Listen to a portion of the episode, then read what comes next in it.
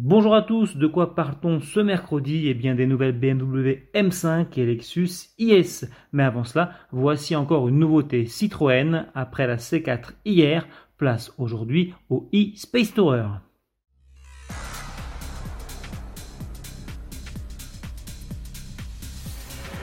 PSA poursuit l'électrification de ses fourgons. Après les Opel Vivaro, Citroën Jumpy et autres Peugeot Expert, c'est au tour du Citroën Space Tourer de devenir branché en adoptant une motorisation 100% électrique.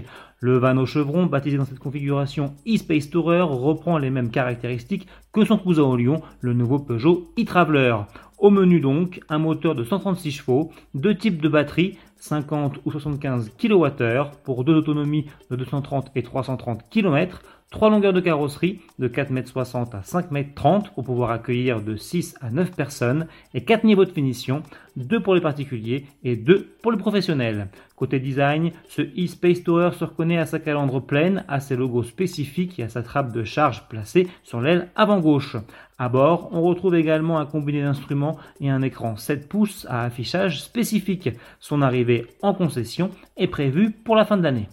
Changement de décor maintenant, place à la BMW M5. Trois semaines après la série 5, la version sportive de la berline a droit à son tour à un petit restylage.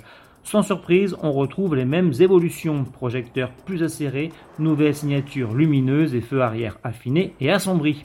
Pour se distinguer, cette M5 gagne en plus des badges exclusifs, un kit carrosserie spécifique, ainsi qu'une finition noir brillant sur sa grille de calandre, ses coques de rétroviseur, autour de ses entrées d'air et de son diffuseur.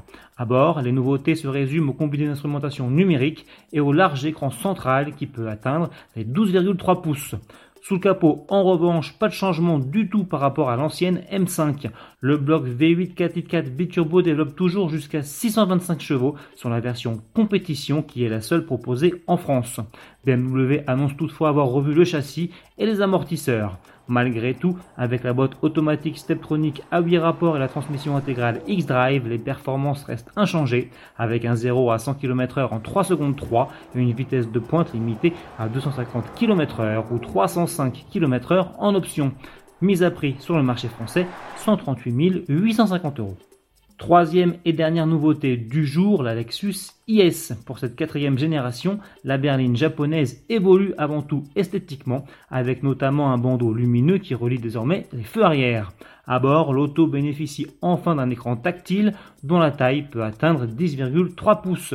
Enfin, techniquement, Lexus reste assez discret sur l'offre de motorisation, mais assure toutefois que les suspensions ont été retravaillées et la rigidité accru. Vous êtes séduit Alors mauvaise nouvelle, cette IS ne sera pas disponible en France. Pour l'heure, Lexus annonce une commercialisation en Amérique du Nord, au Japon, au Moyen-Orient, ainsi que sur certains marchés d'Amérique du Sud, d'Océanie et d'Asie. Salut